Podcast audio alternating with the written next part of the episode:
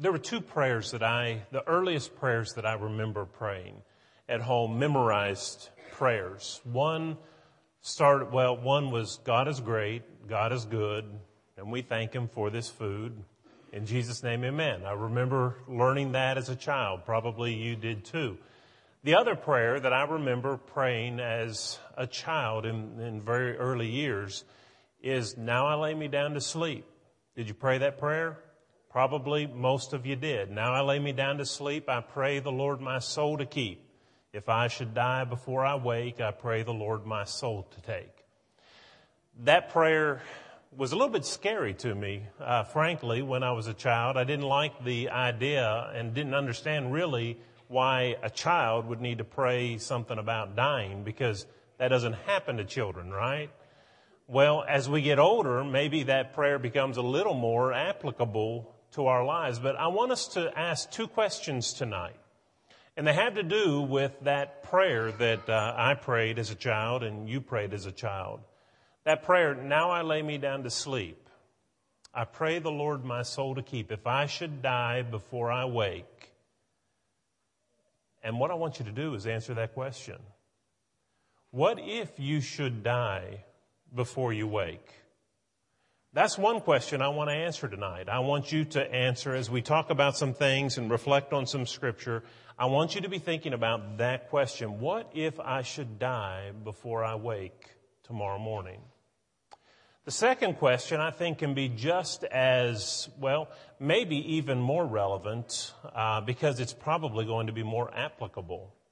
But the second question is this What if I should wake before I die? You know, we don't say that prayer. We say, God, in the eventuality that I die tonight, please take my soul, take care of me. It's a good prayer. But when's the last time you prayed, God, if I wake up tomorrow, and if I don't die before I wake, what am I going to do with my tomorrow? So I want us to ask those two questions tonight and see if we can come up with uh, a few answers. First of all, let's consider the first one. If you should die before you wake, where will you spend eternity? Now, I know that's kind of a, a, a mis, uh, you know, uh, misstatement. You don't spend eternity. I, I, know people make a thing out of that, and that's what I said, but uh, you know what I mean by that. Where are you going to be throughout all eternity? If when you go home tonight and you go to bed and before you ever wake up, the Lord comes again or you die in your sleep, where are you going to be for eternity? I don't know that we like to think or contemplate too much about death and, and we, we like to put those thoughts out of our mind, especially as we get a little older, we try to put those thoughts out of our mind, maybe even more, but maybe there's more reason to put them in the front of our mind as we get a little bit older. I, I want you to understand that every day, people just like you and just like me don't wake up in the morning. I can tell you of stories, and, and I'll share a few things with you just to remind you that we have no guarantees on our life. I don't know if you had ever heard if Brother B.C. Carr had ever been on this lecture program before in the past, but um, I remember one time in, in Virginia attending a lectureship that Brother Carr was speaking on. He said, This happened to me one Sunday night. I was driving home from church after services and I came up on a car wreck. And as I approached the car, there, there weren't anybody, nobody was there yet. And I approached the car and I saw it was one of the teenage, upper teenage children from church. And he was in a bad, bad way. And he was talking to them and the ambulance folks came and everybody and he was trying to keep him calm and do what he could for him. But he said, the thing that will haunt me about that ordeal is that that boy could only say this over and over and over again. Please don't let me die. I'm not a Christian. Please don't let me die. I'm not a Christian. As the ambulance took him to the hospital, he died en route to the hospital. There's a young man, apparently, who knew what he needed to do to be saved had put it off, too busy with other things, Didn't seem too relevant to him at the time in his life. I'm sure he had plans to do it. He apparently knew what he should do because of the things that he was saying as he was dying, but he just put it off. And he put it off too long. That happens to people. People can know what they need to do, and through delay and procrastination and misplaced priorities, they make the greatest mistake of their life. I know there are people right now that we have been praying for for some time, and maybe you have prayed for in other times, people just for God to give them more time, just to give them a chance. Those prayers are the kind of prayers we should be praying for the lost. And to, to be the object, maybe, of those prayers, to know that somebody's praying for me, your mother, your father, your husband, your wife, uh, your friends, your family, they're praying for you to do the right thing. And maybe in God's providence, which we can't see for certain, but certainly God moves in the affairs of men. And He grants those things that are good and right and helpful maybe we have been spared to live another day just so that I can be saved. The Bible tells us that God desires in 2 Peter chapter 3 and verse 9, the Lord doesn't want anybody to perish, but that all should come to repentance. It's not his desire to send anybody to hell. He wants us to change. And so those prayers where we plead with God and make intercession for others and say, just give him more time. Maybe those prayers have been prayed for you. I, I remember several years ago I was preaching. A woman came to me before services. It, it too was a Sunday night. And she was so excited. She said, I want you to know my husband is with me tonight.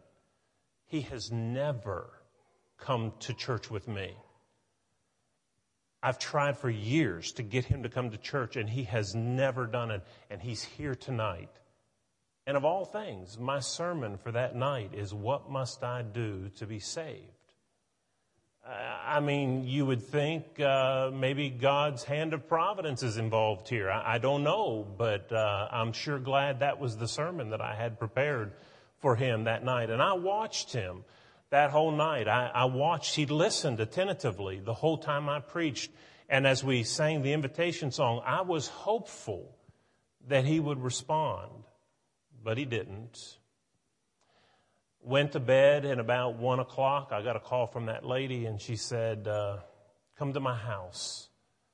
My husband has just died. And, um, you know, as I drove to her house, I thought, you know, this was, he had, it was as if God had given him one last chance. And he said no. And he died outside of Christ.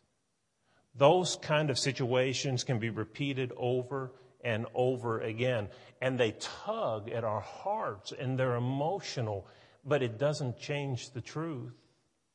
The fact that it's somebody that we love or somebody that has been loved and the fact that God loves their soul and wants them to be saved doesn't change what God has said on the matter. In fact, open your Bibles to Revelation chapter 20. In Revelation chapter 20, there is this great white throne judgment, as it is called. It's when all the men, women, children, all people will stand before the judgment seat of Christ at the end. And John says, I saw a great white throne and him who sat on it, from whose face the earth and the heaven fled away, and there was found no place for them. And I saw the dead, small and great, standing before God, and the books were opened. And another book was opened, which is the book of life. And the dead were judged according to their works by the things which are written in the books. And the sea gave up the dead who were in it, and death and Hades delivered up the dead who were in them, and they were judged, each one according to his works. Death and Hades were cast into the lake of fire, which is the second death. And anyone not found written in the book of life was cast into the lake of fire. You know, cities had rolls. The book of life, you know, that, that expression. There are numerous places in the, in the Bible, a couple other places in the Bible that talk about that book of life. You would go into a city and they would have a, a roll, a, um, a census of who lived in that community, who belonged there. God has his book. And those who are citizens of the kingdom of heaven, their names are written in it. And if your name isn't in the book, there's no bartering at this time. You're excluded. And so the time to take care of your situation is now. If you're not in a saved relationship, if you should die before you wake, will the Lord take your soul? Is your name written in the book of life?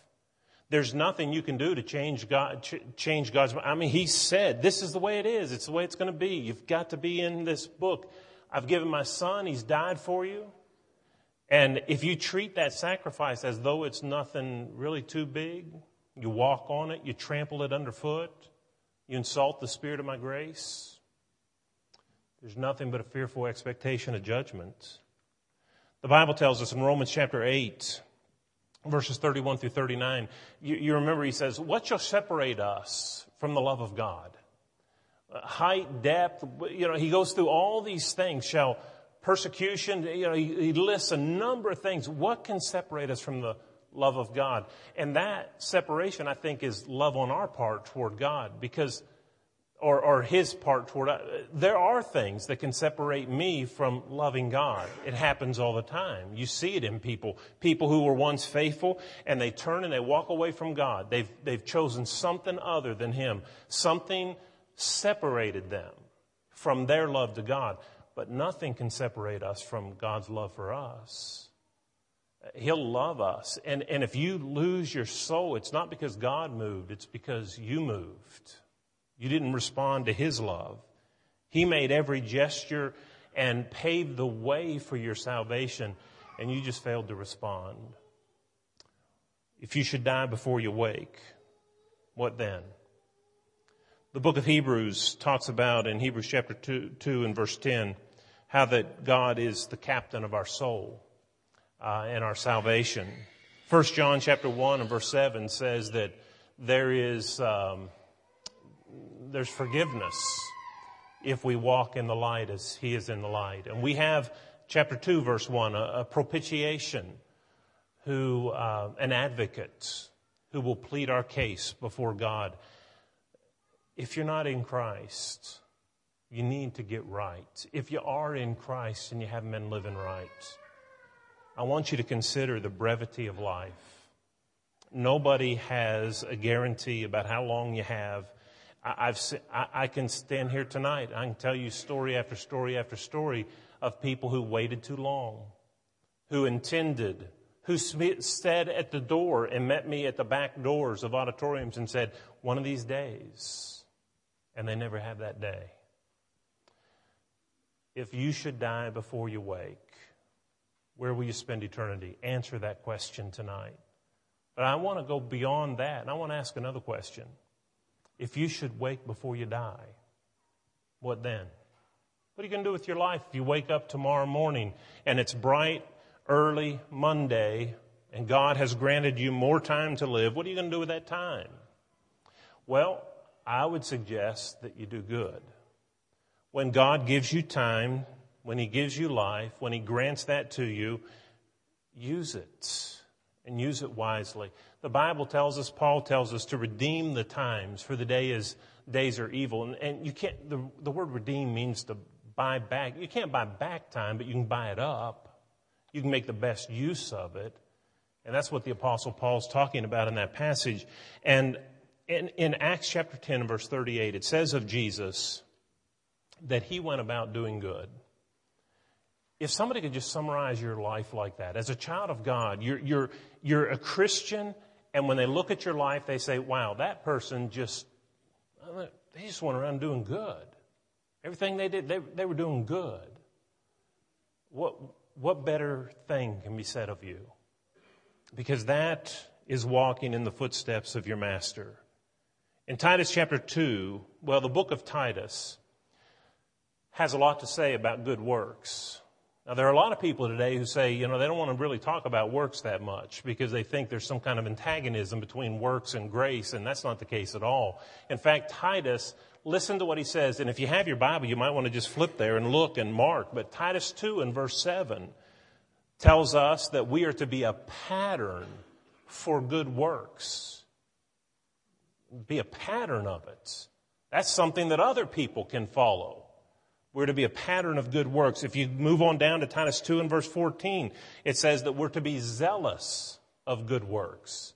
It's something we really want to do. And then when you get to chapter 3 of the book of Titus in verse 8 and verse 14, he says twice that we are to maintain good works. So here in this book, we're told to be a pattern of good works. We're to be zealous for it and we're to maintain it. Does it sound like God wants us to be doing good with the time that we have? Surely He does. In Mark 9 and verse 41, the disciples came to Jesus. They were discussing uh, a number of things, but one of the things that was discussed was um, well, they had told a man to stop. He was serving, working in, in the name of Jesus. He was a disciple, but he just wasn't one of the twelve. He was a follower of Jesus, but he wasn't one of their group. And so John, maybe bragging a little, said, Lord, hey, we've got your back. We saw this man out there and he was doing great things in your name and we forbade him because he wasn't one of us. It doesn't say he wasn't a follower of Jesus. He wasn't one of the twelve, one of that elite group that Jesus hand selected. And Jesus rebuked him and said, Listen, uh, you know, if a man is doing good in my name, don't stop him. And furthermore, he said, If you give a cup of water in my name, you will in no wise lose your reward. If we should wake before we die, let's set out to do good. Let's make it our life's goal to do good. And not only just to do good, but to do good regardless. Sometimes the good that I do is contingent on the way you react. If you don't treat me with the kind of respect, um, if you don't show the proper appreciation, I'll never do it again. If you don't say enough thank yous, you can find somebody else to do it next time. We sometimes have our, our good contingent on how our good is received, and that shouldn't be a part of the equation. We need to, to if I wake before I die, I need to do good regardless. And the regardless is because I am a disciple of Jesus. If Jesus would have only done good for those who loved him, how many of us would have a chance? While we were yet sinners, Christ died for us. While we were enemies, alienated, weak, without power, Jesus died for us. And as you go through that Sermon on the Mount, it talks about the love of Christ and the righteousness that is in Christ. And and he said, if your righteousness doesn't exceed the righteousness of the Pharisees, you don't stand a chance. The Pharisees do good to those who like them. We've got to do better than that. We have to do good for all men. God causes it to rain on the just as well as the unjust. We're trying to be godly and godlike, and so we need to learn to do good regardless, just because it's good. So there you have two questions tonight that I want to leave you with. And I want you, as we sing a song, not because we're tradition bound, it's an exhortation. Listen to the words of this song. We're encouraging, and the reason the church is singing is that we're trying to encourage. We're speaking to one another, saying, if you need to get right, get right. That's what this song is all about. And as we sing this song of encouragement, I want you to consider those two questions. If I should die before I wake, what will happen to me? Where will I be? If you don't like the answer, you can fix it right here tonight. Nobody should leave here with that concern and worry. What if I die tonight? Listen, if you have worries and insecurities about that, get that taken care of by obedience to the gospel of Christ. We'll assist you in your obedience. If you need the prayers of your brethren, we'll pray with you. But get right with God. Don't jeopardize your eternity for whatever it is that's causing you to delay. And the second question is this if you should wake before you die, what are you going to do with the rest of your life? What are you going to do with your Monday and the rest of the week? I hope you'll resolve to do good because that's what Jesus needs. He needs hands and lips and feet to minister to and to take the gospel of Christ to people. He's not here anymore to do it. But he has a point of contact with people in the world today, and that's the church. And if we won't speak for Jesus, and if we won't use our hands to minister, and if we won't let our feet take us to where people are, then of what value are we to Christ? If I should wake before I die, I want to be found doing good. If you need to respond to the invitation tonight, we invite you to come as we stand together and sing.